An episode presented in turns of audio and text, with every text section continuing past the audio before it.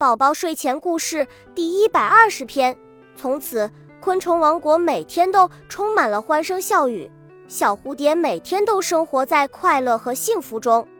大家都觉得小蝴蝶比以前更美了。魔法熊是森林的正义小卫士，保护着森林的安全。看，魔法熊一大早整理好衣服穿着，又开始工作了。魔法熊刚刚出家门口。就听见大街上的鸡大婶大叫着抓小偷，抓小偷！知名大盗黄鼠狼又开始下手犯案抢劫了。魔法熊已经抓了他好几天了，这次总算是被魔法熊碰上了。魔法熊咻的一声将黄鼠狼盗贼变得跟蚂蚁一样大小。魔法熊威风的用脚踩着黄鼠狼的尾巴，黄鼠狼就这样被魔法熊擒拿归案。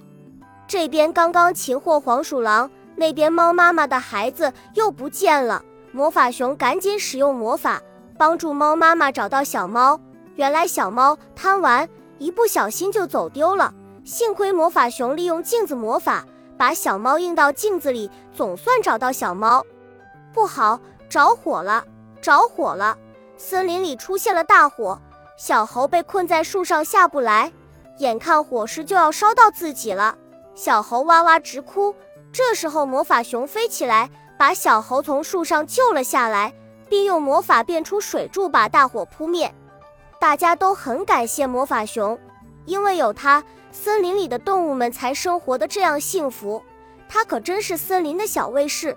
一天过去了，太阳下山，魔法熊今天太累了，回到家就躺在床上呼呼大睡，脸上还挂着甜美的微笑。说不定是做什么好梦了。